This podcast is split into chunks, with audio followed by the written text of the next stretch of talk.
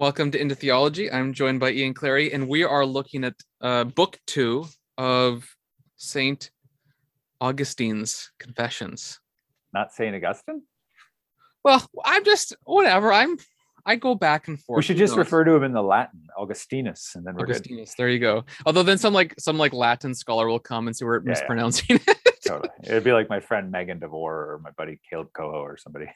exactly someone like that um and this book i, mean the, the beginning portion of, of the confessions kind of works through his life almost chronologically although there are key ideas being talked about so this is adolescence it's kind of yeah, yeah. and he i think he he's does, 16 right He he'll he doesn't always follow a strict chronology because I Mm. think his dad gets baptized near the end here, but his dad actually got baptized a little earlier and things. But okay yeah so he's, he's probably a teenager at this point um talks He's about an adolescent. year. You know what's Doris. it's, it's interesting is that uh this gets into some of the awkward uh language that he gets using here about his sexual lusts and stuff because apparently i was reading uh james o'donnell's commentary on this and he was saying that um that augustine the the ordering of his life part of confessions actually this the stages of like infancy adolescence you know whatever actually correspond to the six days of creation and Hmm. so where he is at now, he's actually in the third day of creation, which is which is water.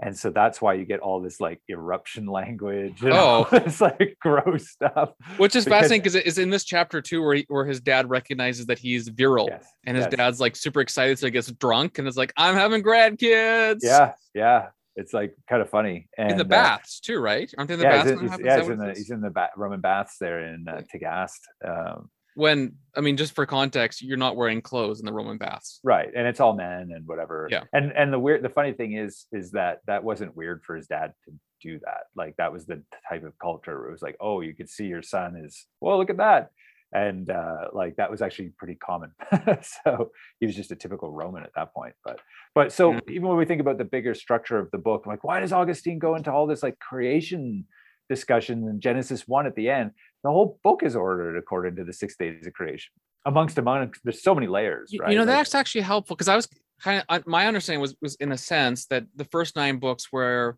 sort of his his journey to God, and then their last book it kind of includes the cosmos's journey to God in a sense. Yeah, that's but true. actually, in a, in in reality, I mean, at, at one level, he is a microcosm because it is tracking those he six uses days that of word, creation. doesn't he? I think doesn't he use microcosm? I can't remember. Maybe, No, you're absolutely right. yeah. It's like that's the thing, you know. It's like this book has so many layers to it. Like he's, he's a um, smarty pants, is what you're trying to say. he's very, very smart. It's yeah. possible that this book will stand the test of time and be read for 1600 years. I mean, it's only been about that long so far, so we've got a few more years to figure out. We've out. got a few more years. We're, we're a bit of a it's, it's possible. You never know. Yeah. Yeah, yeah. Uh, you wanted to read something here at the beginning. Yeah.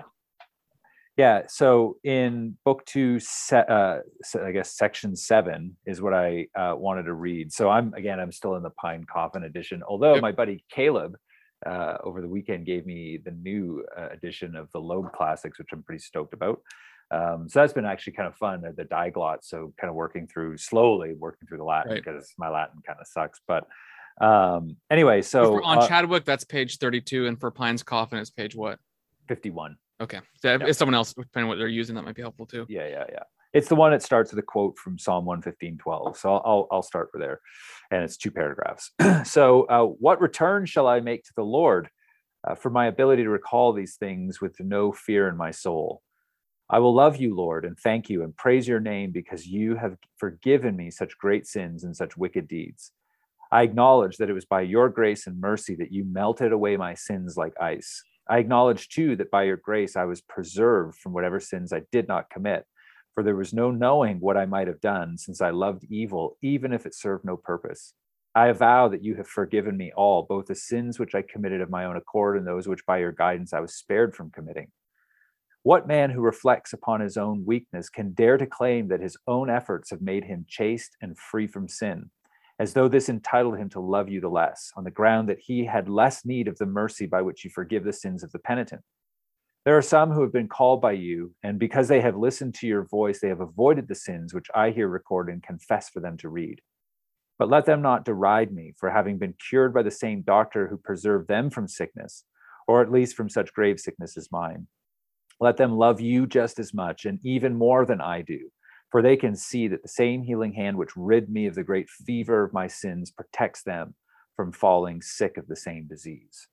So there's a whole pile of things that are going on in here, right? Um, he's kind of like setting in relief a little bit, like what God has done for him. So here you got all this these stories of you know stealing the pears, his lust, and that sort of stuff, things that are just making him absolutely sick. And he's talking about how God's cared for him even in the midst of all that um, the idea here is that that's to cause us to praise God, to love Him, to thank Him uh, because of the healing that He has given to us. And then He's also in this section telling us part of His purpose for writing the book is that, you know, here's my story, here's what God's done for me, but learn from me and um, don't fall into the same grievous sorts of sins that I do, uh, that I did and uh, and then we can talk about what those types of sins are uh, throughout the rest of book two here. But so it's it's helpful because it's it's positively framed uh, it's not just this awful negative critique of himself all the time. He's saying something more positive what god has done and he's giving us the reason for what he's written the book for. Yeah and i mean this whole section is, is fascinating. I, I i do like that he gives confession because you have forgiven me and so uh, but maybe that's just one i don't know if we actually talked about this yet but confessions i think we think of that like these are my confessions like we're yeah, confessing yeah, yeah, our sins or whatever. no, no. Yeah, and that's partly true meaning. in augustine he confesses his sins sure but sure. also confessing praise. Yep. And confessing what's true. It's like you know when you confess a creed or something like that. Yep. No, so definitely a part of it. he it's it's a bigger picture than we might think about just because of the english word today. Um actually i would even say the paragraph before you read so that would be the end of you know section six is really fascinating to me. And it begins i guess with an allusion to psalm 72 so i'll read uh, let me read that paragraph because i think that might actually help us to like set the conversation. Sure. He says so the soul fornicates when it is turned away from you and seeks outside you the pure and clear intentions which are not to be found except by returning to you. Now returns the word for repentance right in their perverted way, all humanity imitates you. So everybody imitates God. I mean, you're created in his image, but in a perverted way. Yet they put themselves at a distance from you and exalt themselves against you. But even by thus imitating you, they acknowledge that you are the creator of all nature, and so can see that there's no place where you can entire where one can entirely escape you, yeah. which probably is alluding to one of the uh, one of the psalms as well. Yeah, probably what one Psalm, Psalm 139 or something. Yeah, I can't remember the the it's it's later on, but I can't remember the number offhand. Therefore, in that act of theft, what was the object of my love? And in what way did I viciously and perversely imitate my Lord? So again, imitate's been mentioned three times. Hmm. Viciously is is from vice, right? Vice, yeah. Uh, was my pleasure to break your law, but by deceit, since I had not the power to do what that by force. Was I acting like a prisoner with restricted liberty who does not who does without punishment what is not permitted, thereby making assertion of possessing a dim resemblance to omnipotence. Here is a runaway slave fleeing his master and pursuing a shadow. What rottenness, what monstrous life, and what an abyss of death. Was it possible to take pleasure in what was illicit for no other reason than that it was not allowed? It's a really key question at the end. But this whole section kind of sets up why he's so thankful for forgiveness because what he's saying is look, because we're created in God's image, we imitate God, but because we're sinners, we do it in a perverse or vicious way. And uh, so even people who deny God are they, they still have to imitate God because they're created in his image. It's like they can't, even if they deny it, it's true. What that means is you you you pursue everything like God might for a good end, but you ruin that good end. And so mm-hmm. he finds at the very end what makes it so sinful for him to have stolen a pear, and that's the context too. This whole a lot of this chapter is about him stealing a pear with some or some pears. He thinks it's so mo- monstrous because he actually took pleasure in the evil itself. And so a lot of us, whenever we do something like we might pursue a good end, but we do a lot of evil on the way. So I might want to be a good parent, but I might unrighteously discipline my child because I get too angry with them, right? Like, so it's good that I wanted to, but I'm full of sin. And so I, it's vicious. Or I might like, um, uh, you know, you can mention anything. Like he'll he'll get to talking about Adam and Eve later in this book and how Adam listened to his wife because he loved her, which is good, but he actually misordered his love because loving God is greater. And so, in so he wanted to do a good thing to love his wife and accepted the fruit from her, but it was actually sinful. It was vicious. Yeah. And so, I actually think here what he's going to talk about what makes the sin so evil of he and his friends stealing some pears is in part because they didn't really do it for any good reason. Yeah. They did it because they love the pleasure of doing evil, which is like the worst thing possible.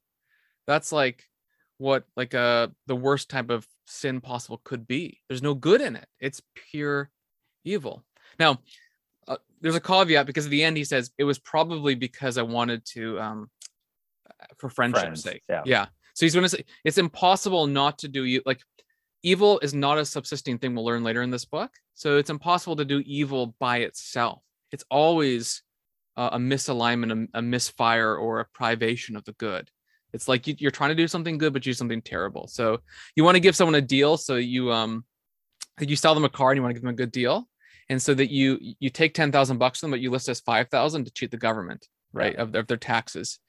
Well, you're trying to do a good thing to a guy to the person who bought your car, but really it's also evil at the same time. So Yeah. I, I think that's what sin. I mean, he's going to discover that's what sin is, especially after he flirts with Manichaeism, which we'll get into to later. So Yeah. I think that's key. No, I mean everything you're saying there. It's like it's mm. it's that's replete right through book two. You know, like think about like the image, all the various imageries that he's going to use to to make exactly that point. So you have like he gets into a relationship that's grounded in lust, which is a perversion of love, right? So you and even and note even his parents are sort of like Im, complicit in this because Monica doesn't want him to marry at this point because of ambition. So you know she's part of it his, the dad with that whole roman bath scene is really weird too um, so you've got him perverting love with lust so the telos of love is is being perverted that's you know perversion actually means knocking something off of that telos of that Yeah, clarify force. perversion because I think most of us think of it today as like an insult, but it's, yeah, it's you more think, of a oh, you pervert, right? That Yeah. word comes from somewhere that had more of a technical meaning, and that was the idea that like everything is working towards that telos, that end point. It's kind of like Aristotle's final cause, right? And a perversion is something that actually knocks it off that course. You're knocked off course. yeah. So this gets into his whole issue of like disordered loves because you should have, you should be, and he even talks about this in here, right? You're oriented towards the good, which is God. And the more you're oriented towards him, this is where he's going to get into the whole like multiplicity versus unity kind of stuff. Um, but the more you're rightly ordered to, towards him, then the more you know you're going to have those desires actually manifest themselves with good things. Right. So the love thing, nope. Uh, then he's got the pairs, right, which is a pretty interesting illustration. Both of these, the marriage imagery, love, and then the pair imagery, both have garden implications, right? Like there's marriage in the garden, Adam and Eve. Now you get this like he's under a tree, like kind of thing, you know, eating a forbidden fruit. And here the idea is like he should be eating the fruit for its benefits, for its its pleasure and enjoyment and things like that. Instead, these guys just take the fruit. He's like, I already had it. I, I had fruit at home. I had pears at home. I didn't need these. And they just take them. They, they throw them away and run off and laugh. And uh, Mhm. that's not the that's not the intended end uh, for what they were supposed to do with that tree. It wasn't its purpose. Uh, so that was perverted. Ambition is the other big one. And so ambitions here. He's got all these ambitions uh, but they're not for anything other than i mean i can't remember where he says it but he talks about his parents ambitions for him that were totally Well, his dad was basically for rhetoric alone, and Yeah. he didn't care about his character. Augustine complains. yeah it's it's right here under number three at the end of number three both my parents were unduly eager for me to learn my father because he gave me next to no thought he said gave next to no thought to you and only shallow thought to me and my mother because she thought that the usual course of study would certainly not hinder me but would even help me in my approach to you. So she thinks that study is going to get her to get him to god. Uh, a good to- grade, son. yeah to the best of my memory interesting there's language of memory again he's actually talking about you know uh, do i remember this right? This is how i construe the characters of my parents uh, furthermore i was given a free rein to amuse myself beyond the strict limits of discipline so that i lost myself in many kinds of evil ways. So here discipline that gives you the order that's going to direct you towards the good even his parents aren't doing it right? And so you just and then he says what malice proceeded from my pampered heart? Right. and it's like oh you, so you're just seeing everything you're saying there. It's just in all these various tangible images that are Mm. so like common to humanity. Like these aren't like it's not weird like our parents do this stuff to us all the time they indulge us when they shouldn't They He's very these ambitious courses. ordinary. In, like it's very he's, using some profound ideas with very ordinary illustrations. Like you can Yeah. tell he's a preacher, basically. Yeah.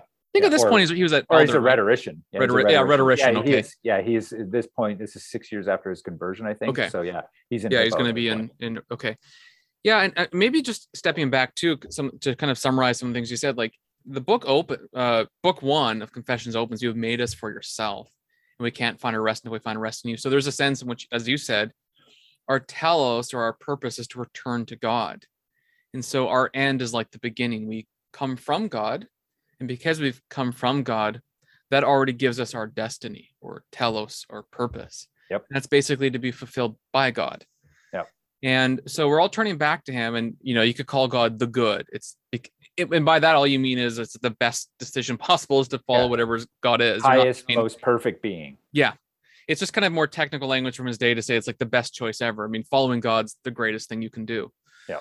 And so, yeah, everyone does that, and we're all, even if we don't know it, we're we're meant to do that. So you you live, but because you're ignorant and because you're sinful, you don't always know how to do that, and so you either vitiate, which is to private, like is to is to not fully do what is good, or you pervert, which is to go off course. So Yeah. I mean, the old kind of cheesy illustration is you have like a bow and arrow and you're trying to shoot the arrow at a target and you miss the mark. That's not that's- cheesy. That's that's that's actually is it is that's in Aquinas's fifth way. I think is he is Oh, he is the it? one that uses it? Yeah, because he's pulling off of Aristotle's. Okay. Uh, uh, well, it's thought. it's part of the etymology of the word for sin as well. But yeah, but the, I guess the point is like that's kind of a perversion if the wind hits and moves it away.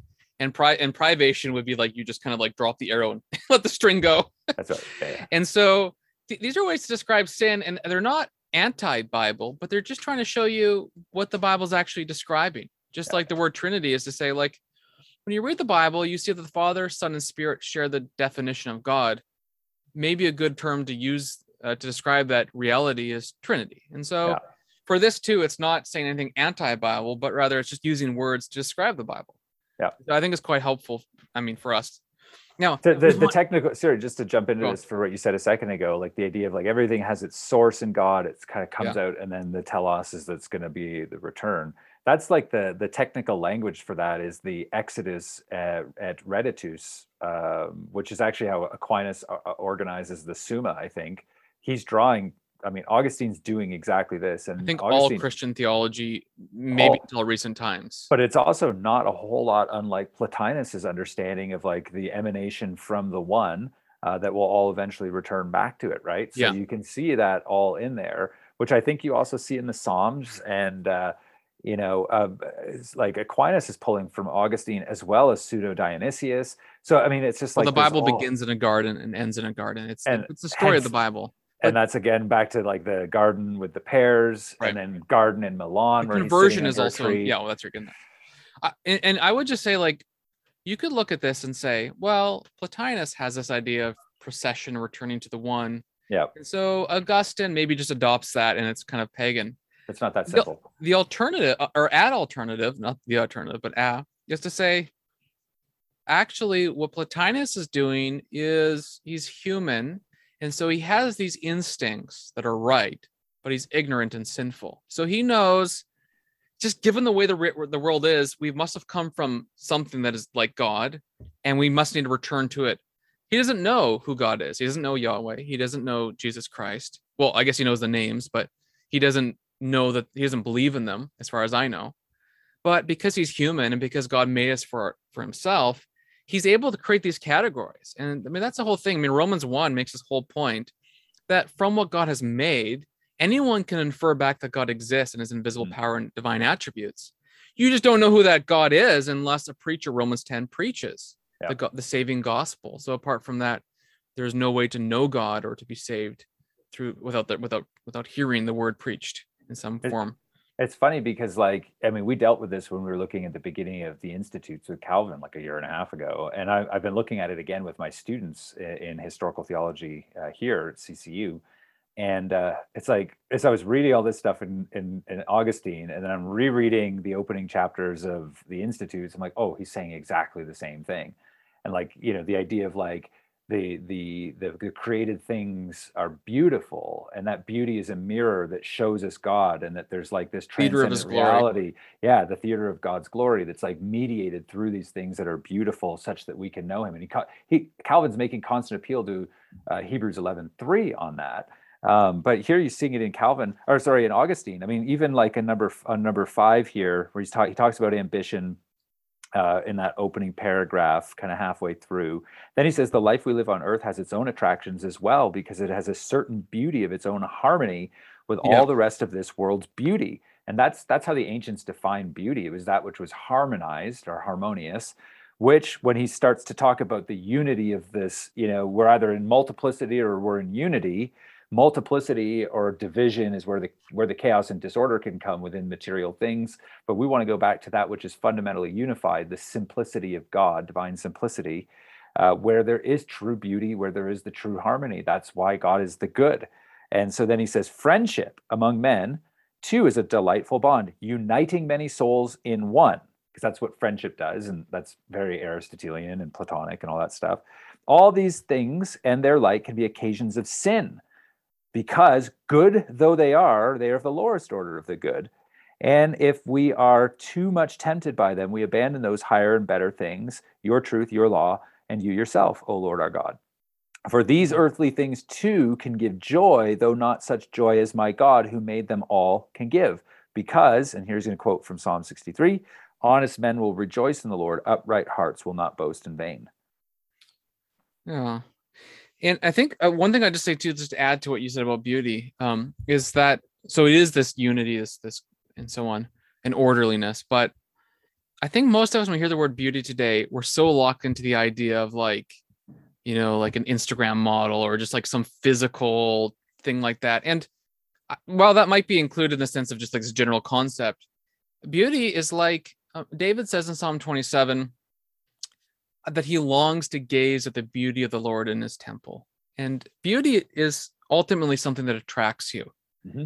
and it's good. So, in God's ordering, beauty is good. So, God is beautiful, not just because he's rightly ordered in all these ways or has ordered uh, creation, but because beauty or goodness is itself attractive. It's always better than its alternative. I mean, that's why I think in this chapter, if I remember, Augustine argues basically that or implies uh, good is always better uh, it's always stronger than evil because evil is merely a privation so yeah. beauty and is it, this attraction towards god but it's not just attraction right it's actually it's like attraction to like participation and you right. want to yeah, okay. join, you want to join into that unity right it's it's like good that's, not just marriage that's marriage right? It's like here you are you're two distinct beings you're you're a multiplicity and yet you unite together in in a in an actual covenantal but also a physical bond through sex.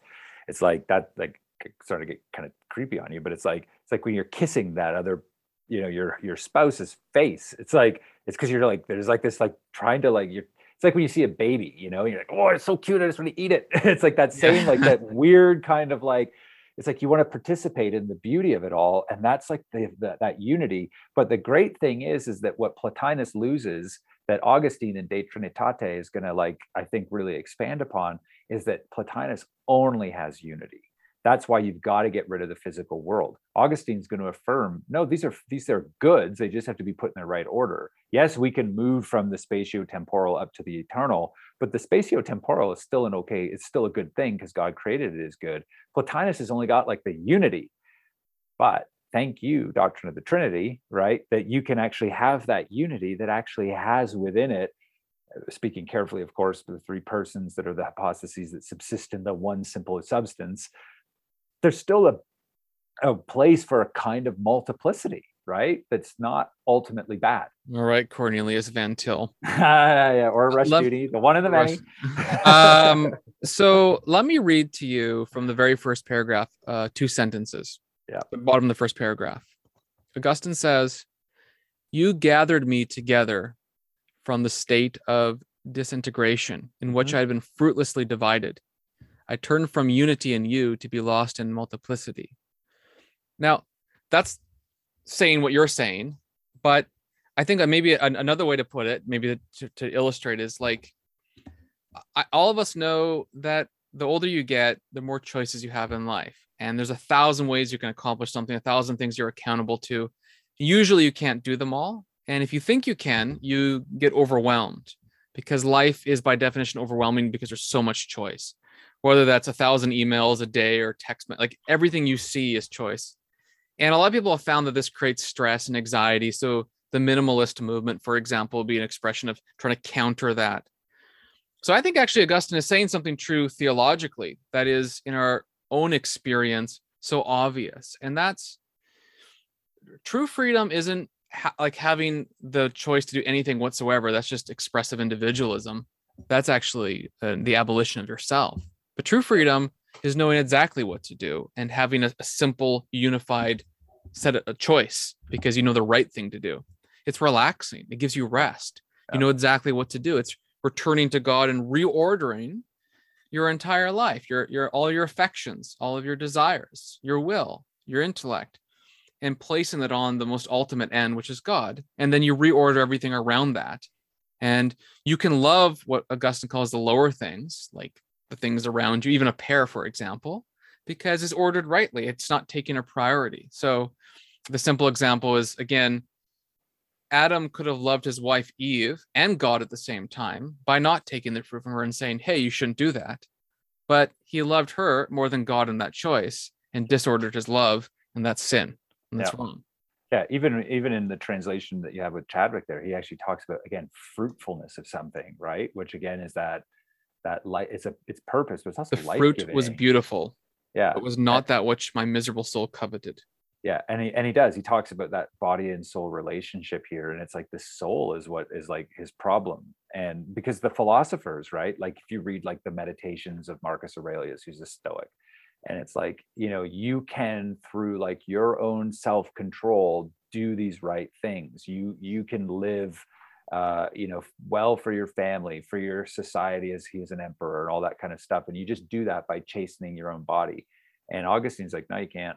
That's the whole point. It's like, mm-hmm. no. So as much as he's going to pull from ancient philosophy and Bennett, it's like here he's standing straight in the face of it all. It's like, no, because this is actually a problem that's within inside me. And it's like, is the external things that I'm doing are just a manifestation of this evil. This is why he's saying in that that section that I read, he's like, even the things like you kept me from doing, I would have done anyway you kept me from doing it. The problem's actually here. It's the evil that is actually within me. And that's why he's also using all that garden language here because this is the sin that that he's going to explain later in the pelagian controversy this controversy this is the sin nature that i've actually inherited. And i'm not mm-hmm. living the good life right merely by the externals and the self-discipline and all that kind of stuff because that's only going to get me as far as the god of the philosophers. But i actually want the god who is the true God, the God of the Bible, the God of our actual reality. Do you think in your Pine Coffin edition you could read 10 uh 27? It's my I think your Pine Coffin does it better, I think. It's my favorite. Okay, hold on. Just that, just... that first paragraph there. I think that is like a cool summary of what we've been talking about in certain, or at least there's a book, connection. Book 10, 27. Book 10, yeah, section 27. That just that first paragraph. Oh, okay, sure. Yeah. Oh, yeah. Here you go. uh, I have learned to love you late, beauty at once so ancient and so new. I have learnt to love you late. You were within me, and I was in the world outside myself. I searched for you outside myself, and disfigured as I was, I fell upon the lovely things of your creation. You were with me, but I was not with you. The beautiful things of this world kept me far from you, and yet, if they had not been in you, they would have had no being at all. You called me, you cried aloud to me, you broke my barrier of deafness, you shone upon me, your radiance enveloped me. You put my blindness to flight. You shed your fragrance about me. I drew breath and now I gasp for your sweet odor. I tasted you and now I hunger and thirst for you. You touched me and I'm inflamed with love for your peace. I quote that in all my in my philosophy classes every every year. It's such an awesome quote. Actually, I like the way he says it in actually Chadwick, the beginning part better. Late have I loved you, beauty so old and new. Oh, Late yeah, have I loved yeah. you. That's but uh, that's so Shakespearean, you know. Yeah. You see so much, and by the way, that these created things are good because they participate in God as effects from cause. Um, mm-hmm. in that right. There's Aristotle again. It's like yeah. every effect has the vestiges of the cause within it. Yeah. Right? Like you see, that's why man, I, we just before we recorded, your your your boy was just there on your lap, and I'm like, good grief, those Graham genetics are strong because you're the cause. You're a sec, you know, secondary cause, but nevertheless, you're the cause. He's the effect, and look at him. He looks just yeah. like you. yeah, that's it. Um, uh, can I just read to like just back to the unity thing? Yeah. Um, because uh, you know he is really drawing from Plotinus here on unity, and I want to actually read uh, the quote, uh, uh, or at least a reference from the Plotinus's Enneads uh, where he talks about unity here. Um, and uh, so I'm just going to quote it. Um, so the soul, this is Plotinus, even if it is a unity and lacks distinct parts, is manifold. It contains many capacities within itself: reasoning, yearning, apprehension. All these cohere in a unity as if in chain together, uh, chained together. So the soul supplies unity and is itself a unity. Um, so here he's talking about like fundamental to who we are is the soul, and the soul itself is a unity, uh, which is then it's, it's a good. Now Plotinus is not going to always be helpful when it comes to what the nature of the soul is theologically speaking in terms of the Bible. Um, but nevertheless, you can see that like okay, yeah, he's very much in favor of like this notion of unity, uh, that you can have even disparate things come together in a unity to form something that that has a purpose and a good.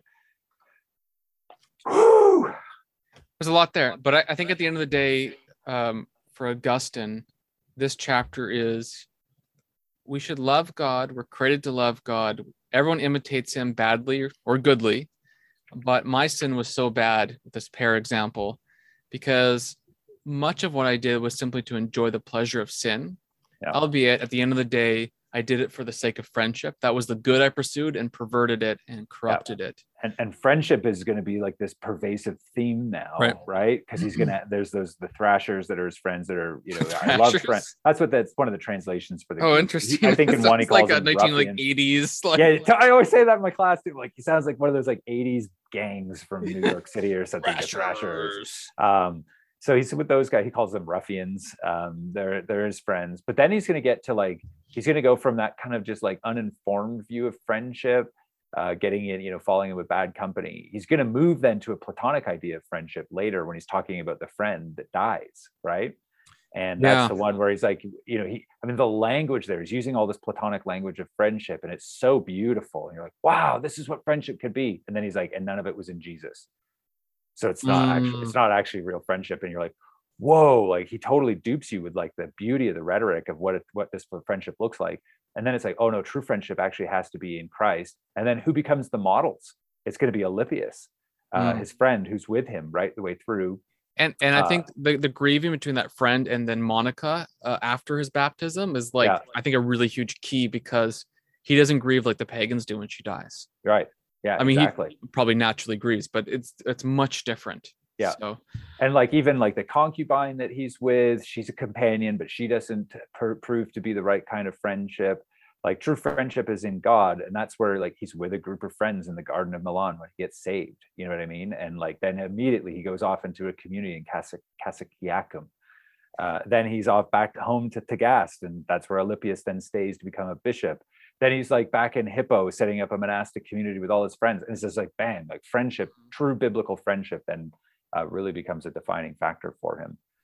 So I think next week he jumps into Hortensius, Cicero, and Carthage begins to hang flirt with, with Manichaeism. Yeah, so yeah. that'll be maybe that doesn't sound that fun, but it's his intro oh, into philosophy and the problem of evil. So, so why do bad fun. things happen to good people? And yeah, eating spirit fruit and all that kind of fun stuff. belching. He uses the language of belching when he's talking about like basically like him like uncontrollably ejaculating, right? And he calls it like you know the belching forth and that clouds his vision is what he's talking about in, in book two and stuff like that. You're like, oh, that language. I'm, I'm super glad that you brought that up at the end of our podcast because it's a great, it's a great and edifying way to finish. So see you next. Hey, he said it, not me.